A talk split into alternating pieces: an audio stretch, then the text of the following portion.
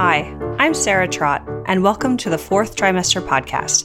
I'm a new mama, and this podcast is all about postpartum care for the first few months following birth, the time period also known as the fourth trimester. My postpartum doula, Esther Gallagher, is my co-host. She's a mother, grandmother, perinatal educator, birth and postpartum care provider. Fourth trimester care, our topic, is about the practical, emotional, and social support parents and baby require. And importantly, it helps set the tone for the continuing journey of parenting.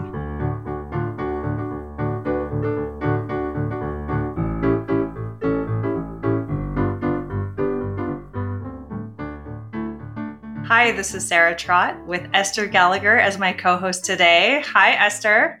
Hi, Sarah. How are you? I'm great. How are you doing? Quite well.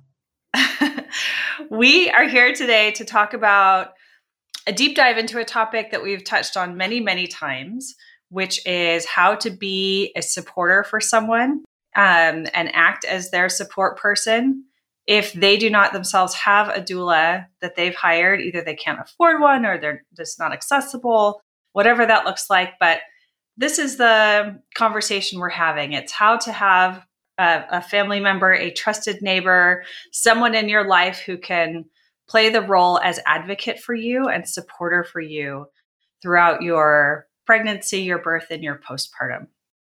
So, Esther, what would you like to add to that intro?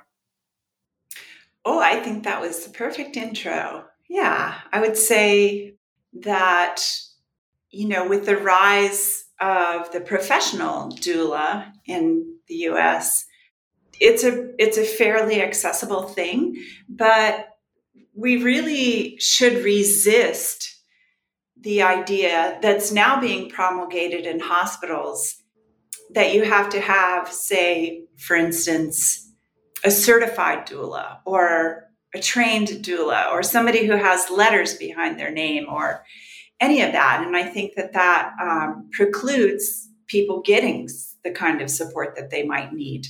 And while I'm all for those of us who've gone the, let's say, extra mile to become professional doulas, I think it's dangerous in our culture to start to separate out support, styles of support. We all need support, and we all need it throughout our lives, and finding people who we trust to support us in the way we need and want to be supported should be our prerogative, and it shouldn't matter where they came from.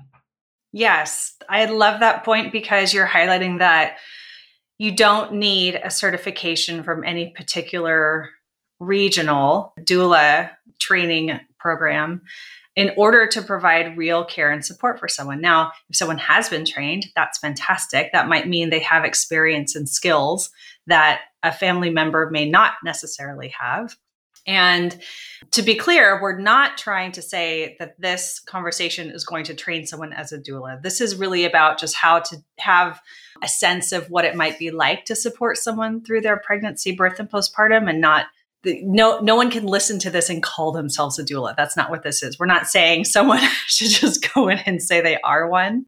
Just be yourself, be who you are in the moment. If you're supporting a birth, and say, I'm the sister, I'm the whoever. And use this conversation as a guide for some things that you may want to consider offering as support. And for anyone who's interested in understanding more about what doulas do, Esther and I have recorded a couple of really lovely episodes. One that's on birth doula, the role of the birth doula, and one that's on the role of the postpartum doula. And they are different things. And there are many women, Esther, you are one of them, for example, who has the skills and experience and practice to do both and provide the continuity of care throughout pre-birth and post. And there are people who just specialize in one aspect or the other. So go check those episodes out if you're interested in deep diving on the doula roles, especially if you're considering hiring one. So many, many times we have had conversations, the two of us, Esther, and also with other guests around, hey, not everyone can hire a doula or afford one, or, there are healthcare deserts in the United States and other places in the world. So if that's the situation, listen to this, give it to the person who you think you might want to act as your supporter and see where it takes you. See if this is helpful. That's our hope, that our encouragement and our guidance can help you to have a better supported experience. So the first thing, Esther, that you and I were talking about was the selection process. Who is an appropriate person to have in your life to play this supporter role? So two things are top of mind. And the first one is somebody, and maybe two somebodies, because, you know, we live with COVID. We're much more aware of communicable disease in this day and age. And so having two people who can spell each other in your care and or back each other up, as it were, is, as I think, very important. And they need to be people who you trust to be 100% available, on call, 24/7, indefinitely, to show up for you in your labor, birth, and postpartum. So, you know, asking your, you know, next door neighbor who has 6 kids or 2 kids, she might be brilliant, but unless she really is able to cover her kids for a week while she's with you, she may not be your first choice.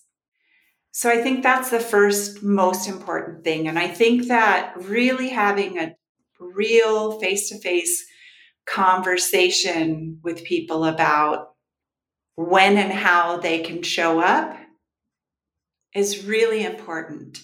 And I'll back this up by saying it's sad to me that the way our culture is structured so often means that friends and family members, however intentional they are, cannot show up. They want to, they might even say they will, and then stuff happens and those things draw them away. Or they live too far away, or they're not as able-bodied as they need to be to step up to this role. So all of these things are important.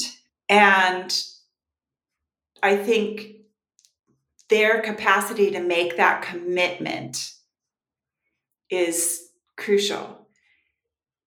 So it's really helpful if these are people with whom you've already had the experience of them stepping up, stepping in, and going the distance. You know, professionals get paid to do just that, right? To be on call, to step up and go the distance, and to have arranged backup should they be incapacitated or otherwise unable to show up for you.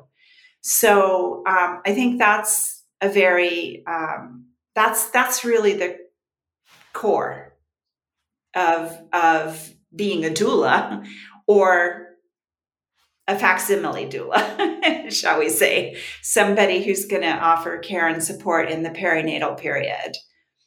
So yeah, that's the first thing.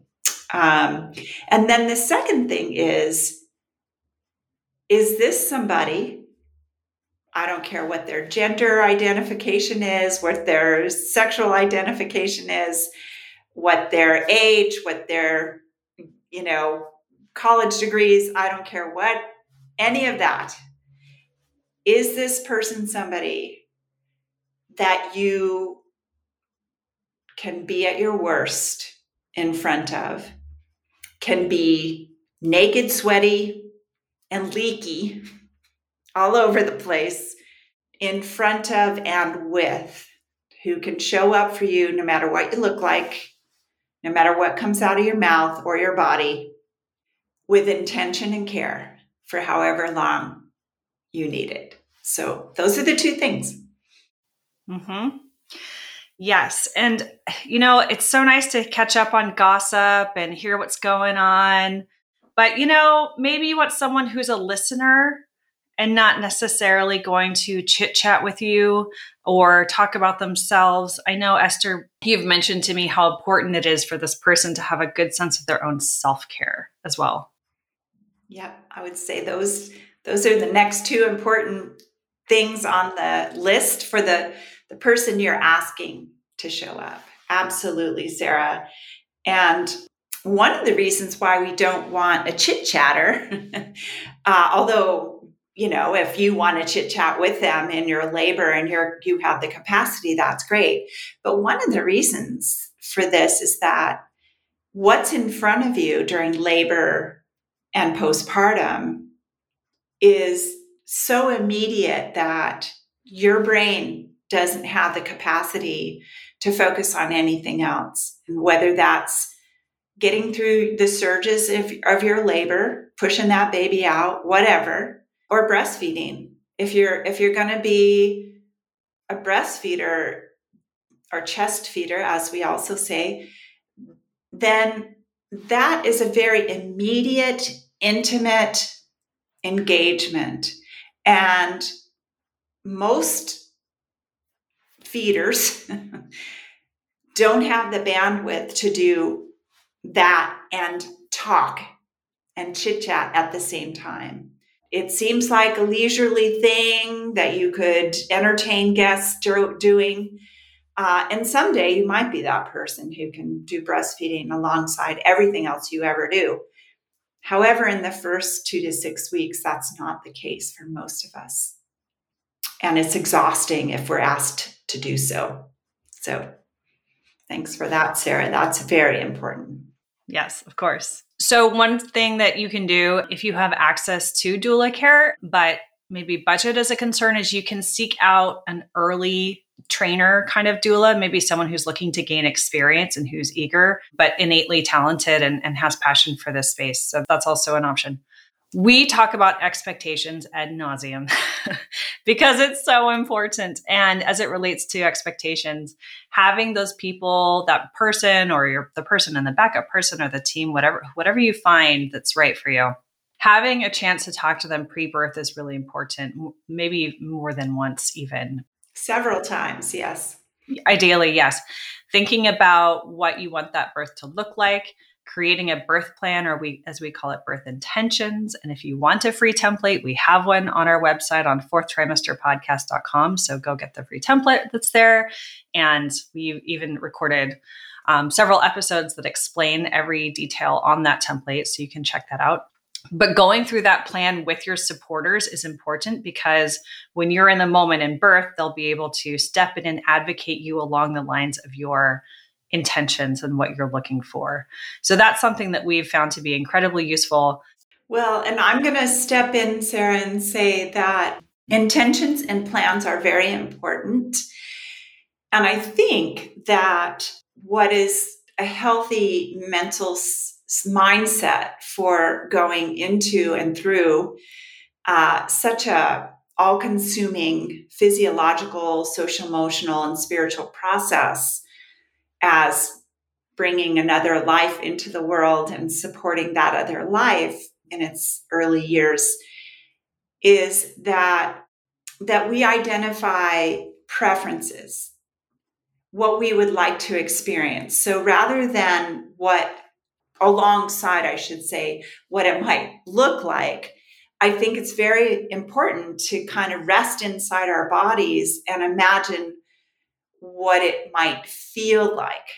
And it's all of these things that we're talking about can become intense, very intense to the point of overwhelming. And so again, we want people surrounding us who understand what that is. And if this is our first experience with it, without making it about them, can move in our direction with support for that intensity and normalize that intensity and still move in our direction with some comfort and love and some advocacy, you know, so long as your labor is otherwise healthy and normal, there's no need for any kind of medical intervention, whether you want it or not. There's not a need for it.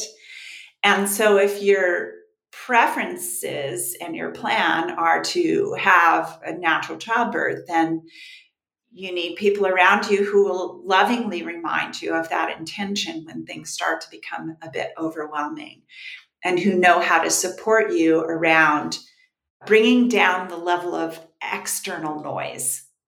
So you can really listen to your body first and foremost, help yourself not be overwhelmed, and receive the comfort and support that's available to you that doesn't have to just numb you out. So understanding how to do that is very important on the part of a support person. Beautifully said. Beautifully said. And of course, people are allowed to change their minds, and having someone who's there to say, you know, remember your intention was this, can go a really long way in the moment. That word of encouragement, you can do this, you got this. As you said, assuming it's a healthy pregnancy and there aren't additional complications. And by the way, all of this applies for home birth scenario or birth center scenario or hospital scenario. Your supporter can be present in all of these different places. And you touched on something, Esther, that reminded me of a different conversation we had recently with a birth trauma lawyer, actually.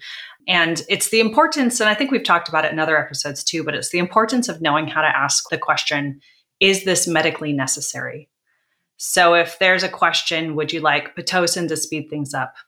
Is this medically necessary? If someone's asking the question, hey, is it, let's break the bag of waters to, that might get things going. Again, is that medically necessary?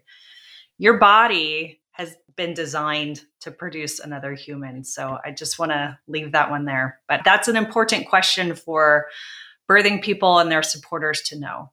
Absolutely. Yeah. An important thing for a birth supporter and postpartum supporter to be open to and understand is that you're not there to run the show. You're there to support the unfolding.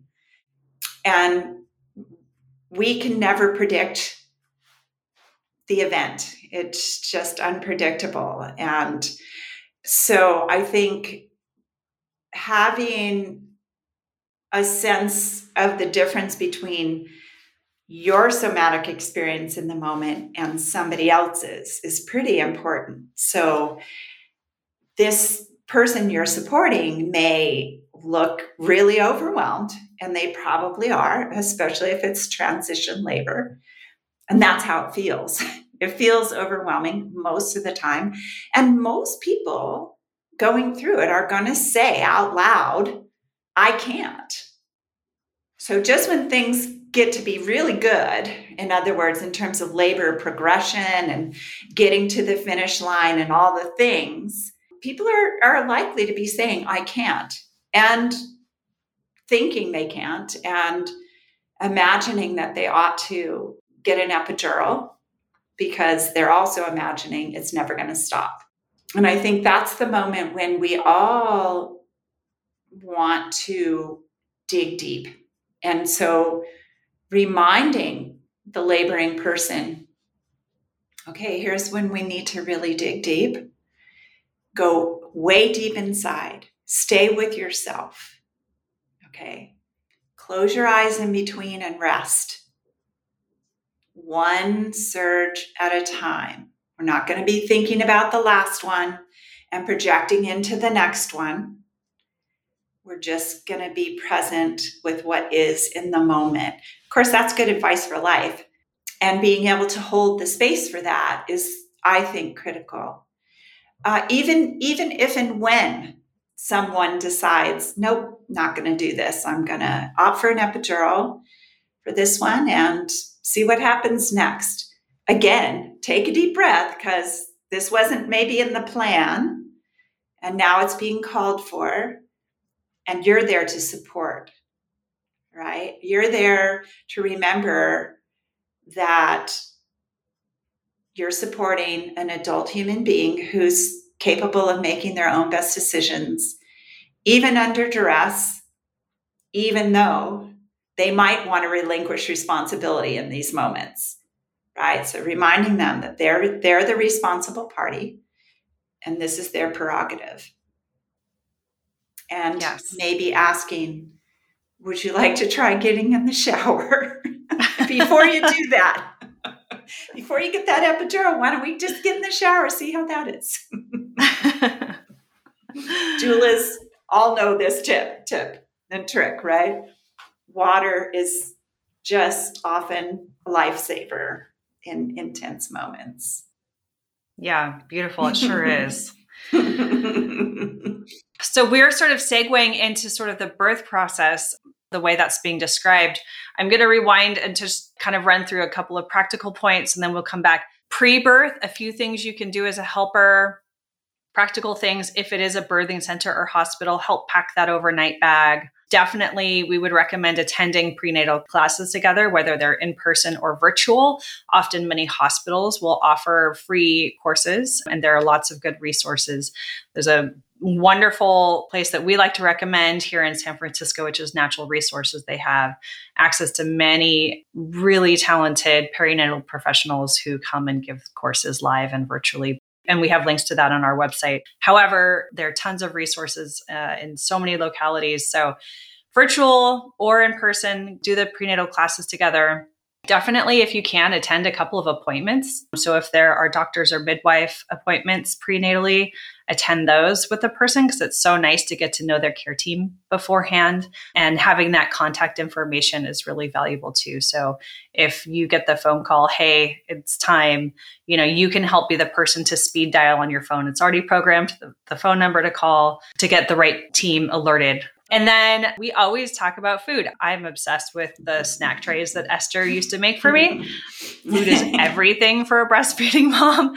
So stocking that freezer full of delicious, nutrient-rich food. You can stock the freezer beforehand. We have lots of recipes. You can check out our postpartum soup and stews collection that are so good.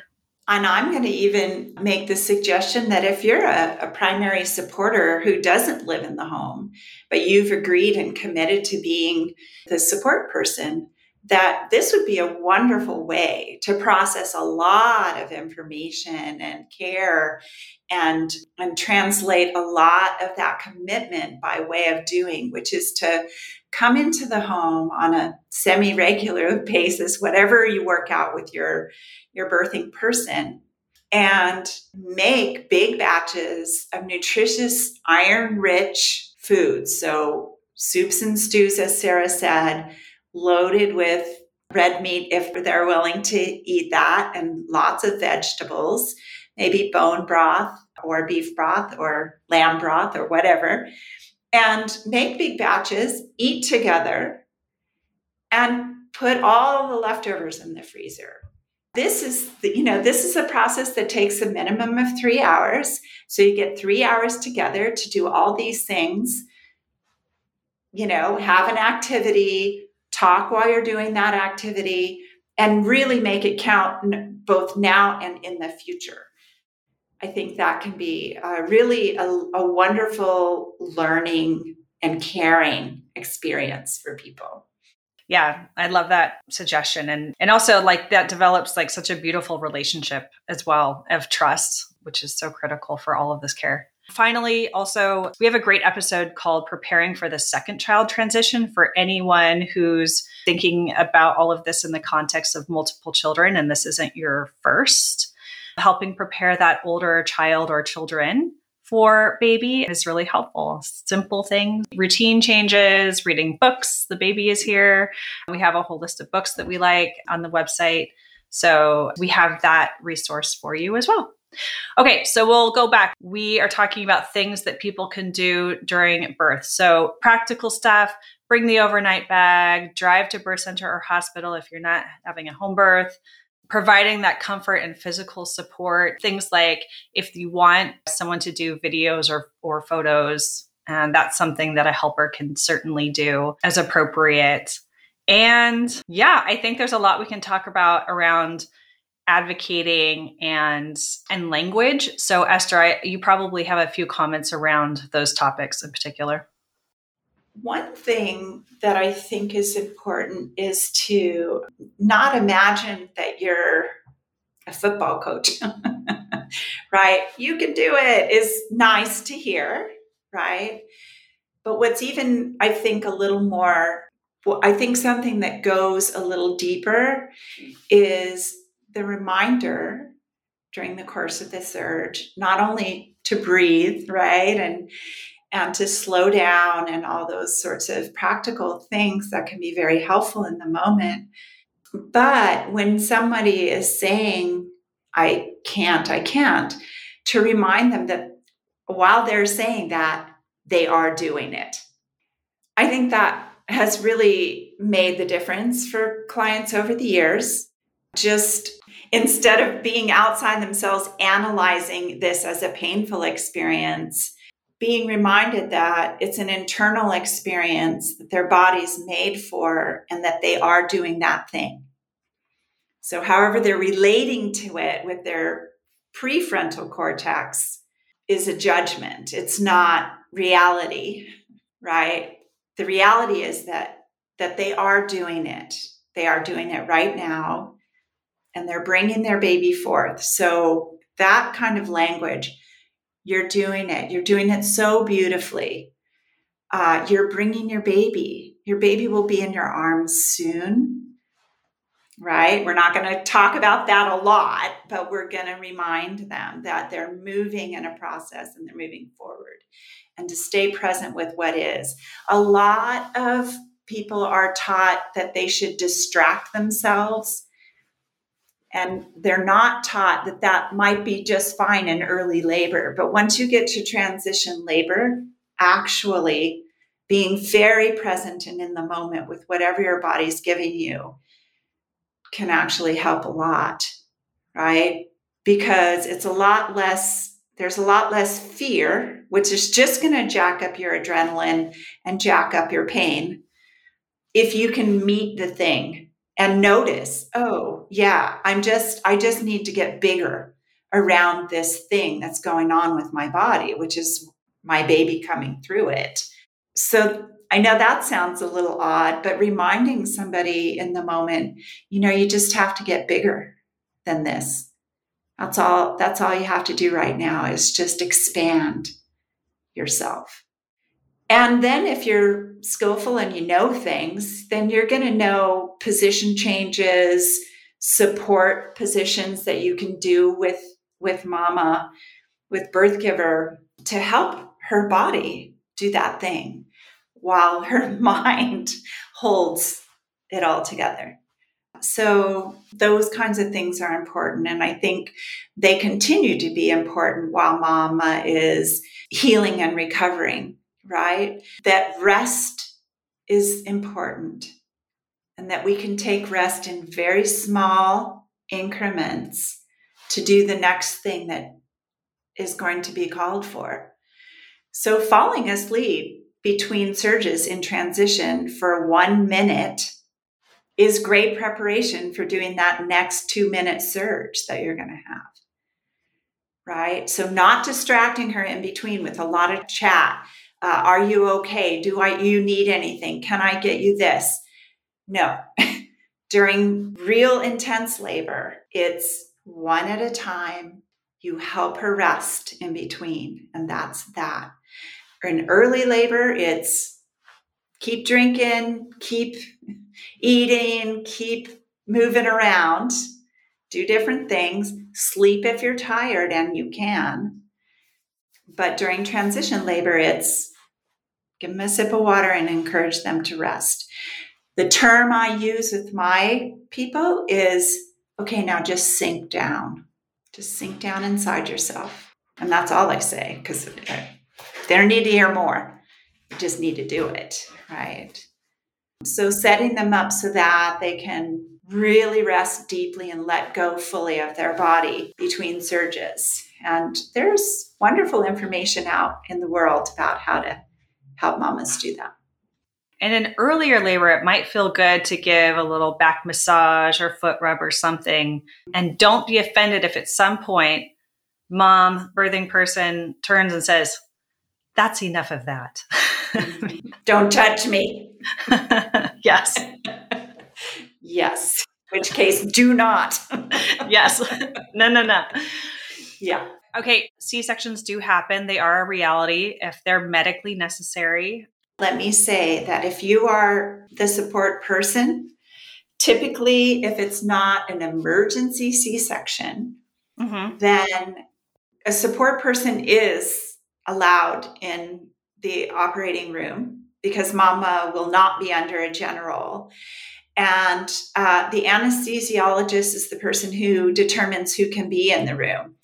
And these days, in most places that I know of in the US, they would never preclude an intimate support person from being in the operating room. So do advocate for being there for your person, unless you don't think you can stay present for that. You don't have to observe the operation. You just have to be intimately available to mama up at her head and encourage her and help her relax and understand what's going on. The anesthesiologist will talk you through all of that during the process as well. Yeah. Thank you, Esther.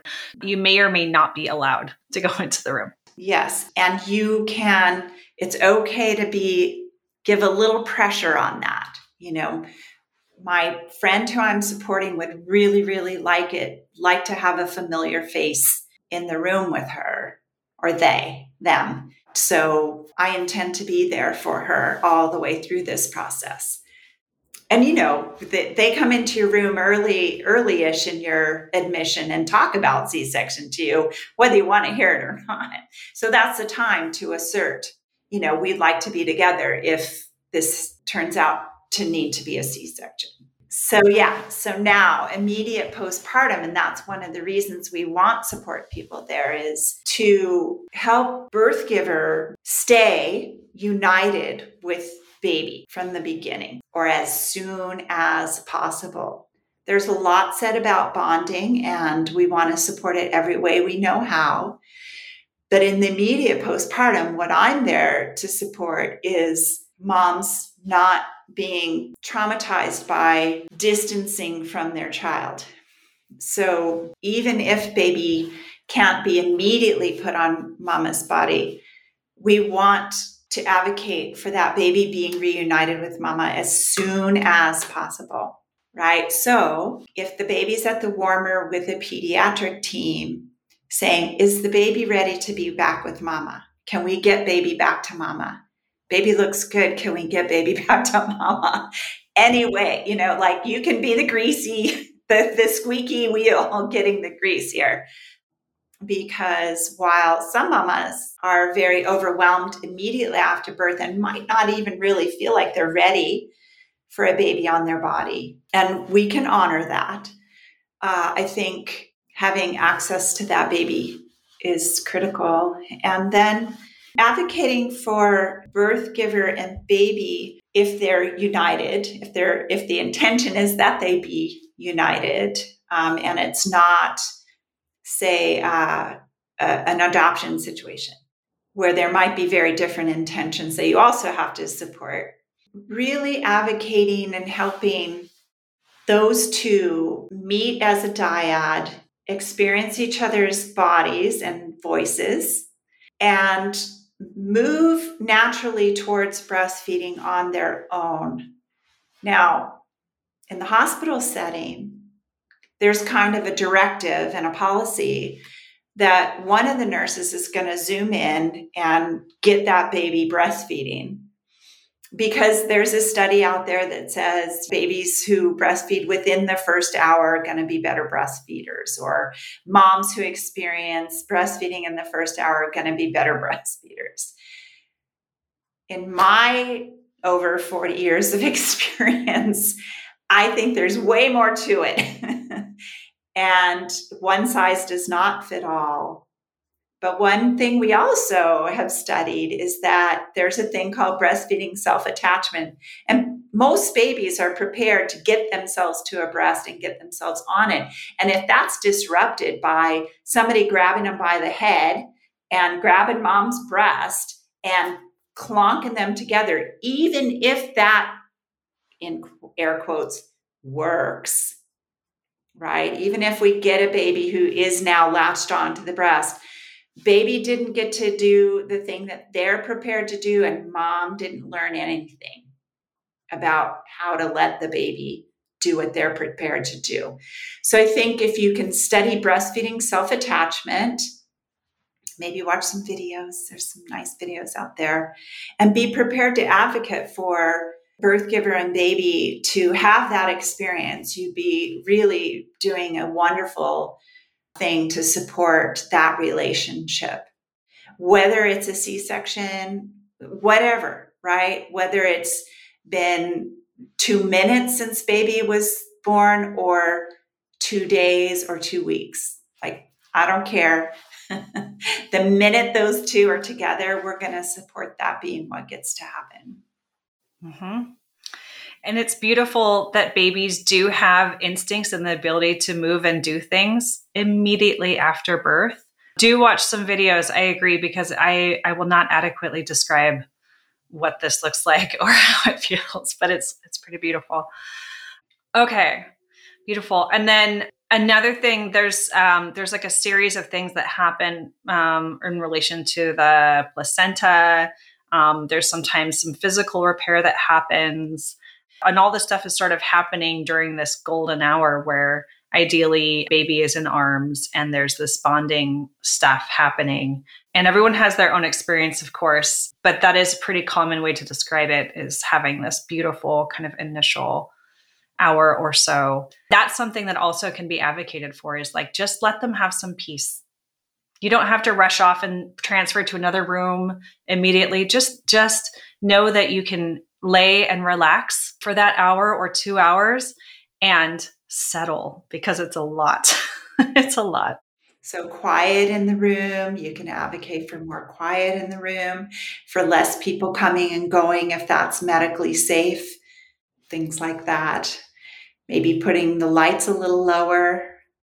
A great role for a support person is to just, once birth giver and baby are settled in and getting to know each other on the outside, seeing to getting some food for birth giver as soon as possible is a really good helping, loving thing to do.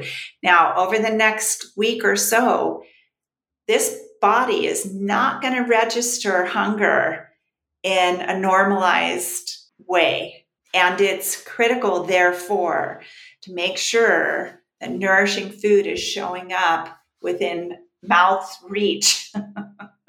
Literally, like, spoon it in. Don't just set it somewhere that they can see it. Get that stuff right into their mouths, like you may have been doing during labor, you know, making sure the straw is at their lips when they need to take a quick gulp of fluid to keep themselves hydrated during labor. Same postpartum in the next couple of weeks, making sure that 3 nourishing meals and snacks, so that mama's eating whenever she feeds the baby. That's 12 times a day. 12. That's a lot. That's every 2 hours on the clock. That's how often that baby's going to be busy needing somebody to feed them and other stuff. So making sure that mama has a way to be well fed around the clock is going to be a hugely supportive thing to do. Mm-hmm. We have a lot of suggestions for what a snack tray could look like, but having a snack tray available is very, very nice. We're kind of now talking about postpartum at home.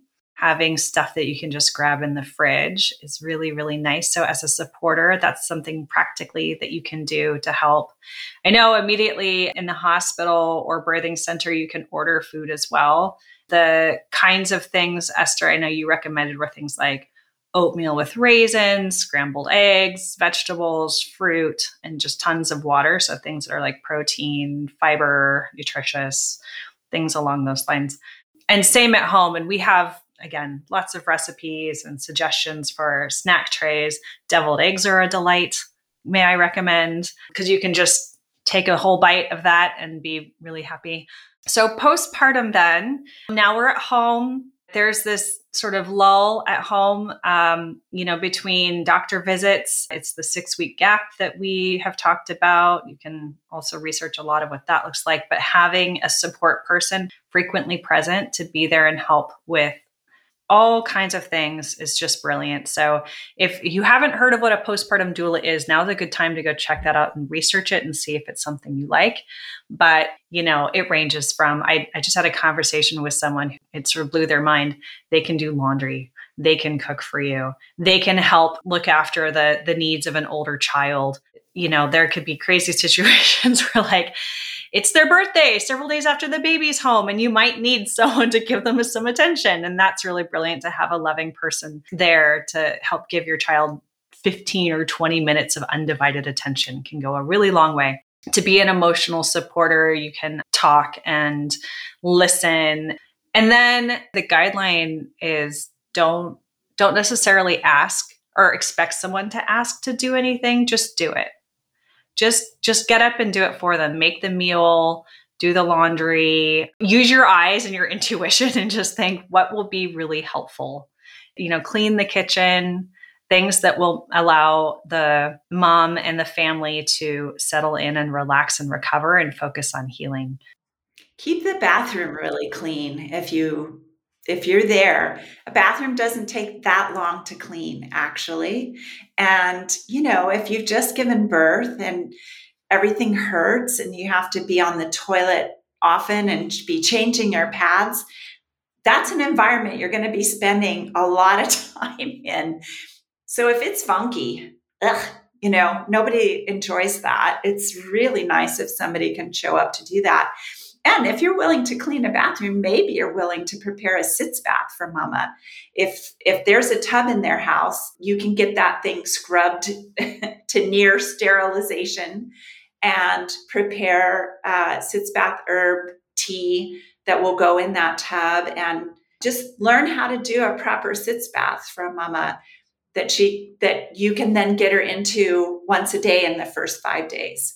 That's a huge help. If that's the only thing that you show up for in the first 5 days, but that's your job and you're going to do that one thing for them, I would highly recommend that be your area of the house that you're going to do, take care of for mama. I think, this might be a tip for birth giver. If you're alongside the first two things we talked about as being really central, and then the second two things being super important, maybe you look for somebody whose housekeeping standards are at least level with yours and not below. Because if you're one of us people who starts to feel a little crazy, if things start to get a little chaotic, you should learn to deal with that. Get some counseling around that, because life is chaotic on occasion, and having a new baby doesn't settle that down one bit.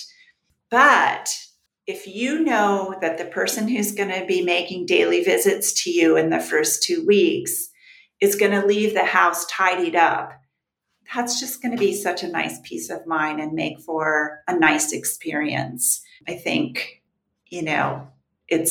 it's just nice not to see it piling up and thinking, oh, I've got to get out there and deal with that.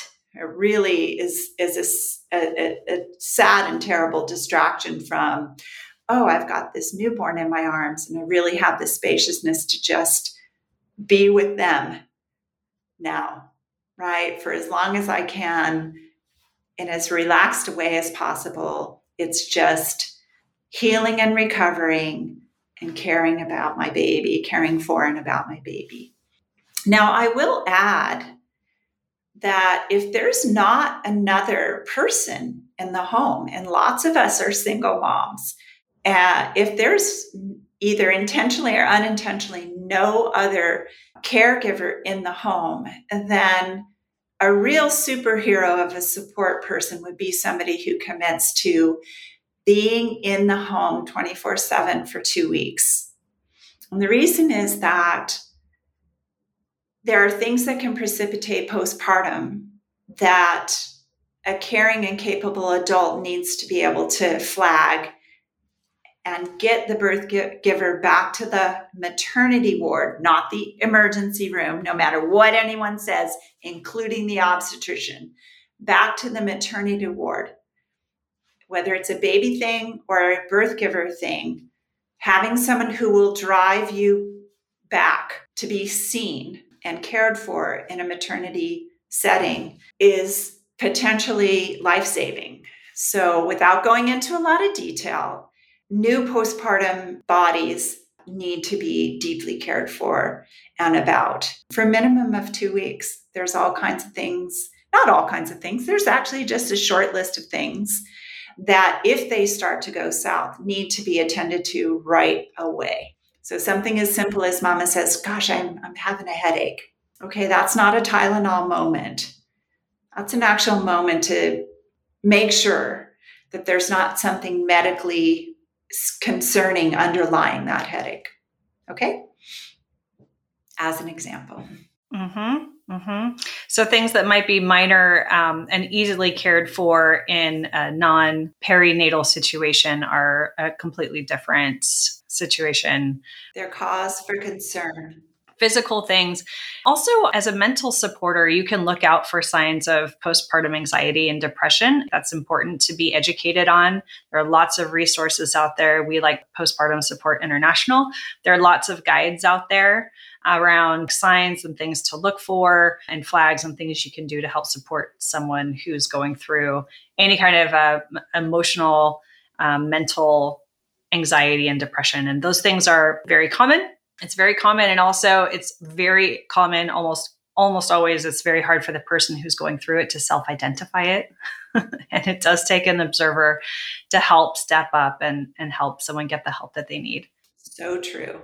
And I will add that one of the things that was determined decades ago in terms of, when does it happen? When does postpartum depression arise? And one of the things that can be a factor, is when support disappears, right? So when the partner goes back to work and suddenly they're alone with a baby 24/7, the partner needs to sleep at night because they can't do their job if they don't. And yet we're asking a postpartum body person to be on call 24/7 for a newborn who has constant needs. This is what happens to us when we're left as though we too don't have any basic human needs for nutrition and sleep and bathroom time and social emotional support, and that we can just do it all for another human being, maybe even another adult human being at the same time while they go off and do 8 hours of work. So we all, as potential birth givers and potentially postpartum bodies, need to reckon with and recognize that we need care for our basic human needs. We always do, but in this culture, we often ask the fertile body to be the one that takes care of everything all the time. And that doesn't work out well. It doesn't. It almost never works out well. So again, if you're the person looking for support, you need somebody that you can check in with daily, even if they're not in your home, but can check in daily and be honest about what your experience is so that they can support you in it. So thanks for that. Being vulnerable and being honest with yourself. Yes. Yeah. Honest with yourself and with others, I think, and having that self-trust to say, yeah, this is my body isn't agreeing with something, or this doesn't feel right in my heart, whatever that is. And there's a beautiful saying of mothering the mother. And that is another way of talking about what the support role is. So you're not there to hold the baby and take pictures, although that can be nice. You're not there for mom to make you your tea and sit and have a conversation. It's really about you supporting her, and it's not a social kind of visit. So thinking about how you can mother that mother is maybe a helpful guideline. We're going to add lots and lots of resources and links to some of the stuff we've talked about. So anyone who wants to educate themselves further and help prepare for either finding a support person and asking for what you need in that, or being a support person, you can go to our website, which is fourthtrimesterpodcast.com, and get those resources. Some of the things that we didn't touch on, but you can go much deeper on, is just playing a referral role. So like having a list of the lactation consultant and all of those people and getting that prepped is really helpful. There are ways you can provide physical support. We talked about foot rubs. That's amazing. Things like that. And yeah, my final thought is to the supporters, just show up and get things done and let them sleep. That can go miles. That's huge. And my final word would be, there are lots of task-oriented things that you can do that you do, as Sarah said earlier, you do not have to ask permission to do, you just do them.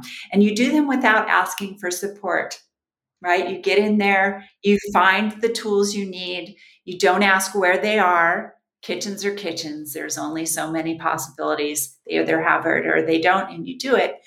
But when it does come to the baby, if you're visiting, you can ask mama when they're awake, hey, would you like me to put the baby in the carrier, after this feed so that you can have the bed to yourself to try to get some good sleep? And of course, if you want the baby back, I will bring the baby right back to you. If you know how to hold a baby in a carrier safely and properly, you can get a lot of things done, laundry and folding, dishes, all those things can be done while you're taking care of that baby for mama to get that sleep. So long as that baby's thriving and will be ready for that next breastfeed, then no reason you can't offer that help. But understand that some mamas aren't going to be able to sleep if they can't see their baby. So offer. Would you like me to is the word, the phrasing you're going to use, and understand if in fact, nope, that's just going to trigger more anxiety. If they're already having any, it's just going to be more. Yeah. Great suggestion, Sarah. And identifying a list of auxiliary support like lactation consultant, who their OBGYN is, so you have them on speed dial. All those kinds of things are wonderful, wonderful, helpful, take a lot off the plate of the birth giving person.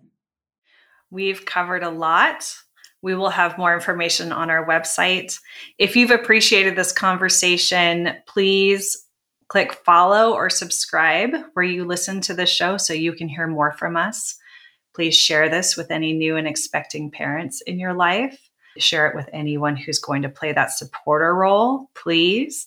And we are always interested in hearing back from you. So you can reach out to us and contact us on our page. You can also follow us on social media. Thank you for listening. Thank you, Esther. It's always a pleasure to speak with you. Thank you, Sarah. You can subscribe to this podcast in order to hear more from us. Thank you for listening, everyone, and I hope you'll join us next time on the Fourth Trimester. The theme music on this podcast was created by Sean Trott. Hear more at soundcloud.com/Sean Trott. Special thanks to my true loves, my husband Ben, daughter Penelope, and baby girl Evelyn. Don't forget to share the Fourth Trimester podcast with any new and expecting parents. I'm Sarah Trott. Goodbye for now.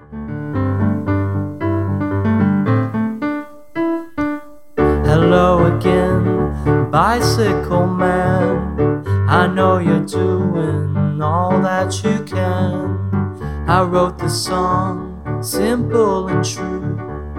I wrote the song, I'll sing a song for you.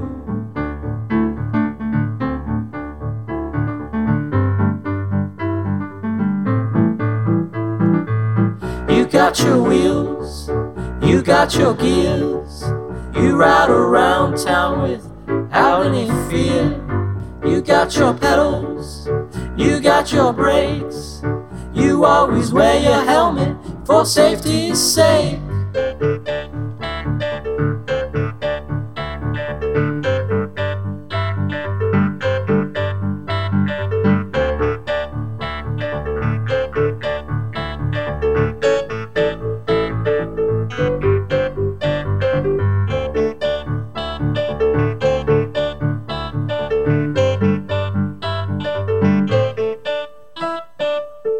hello again, bicycle man. I know you're doing all that you can. I wrote this song, simple and true. I wrote this song, I sing a song for you.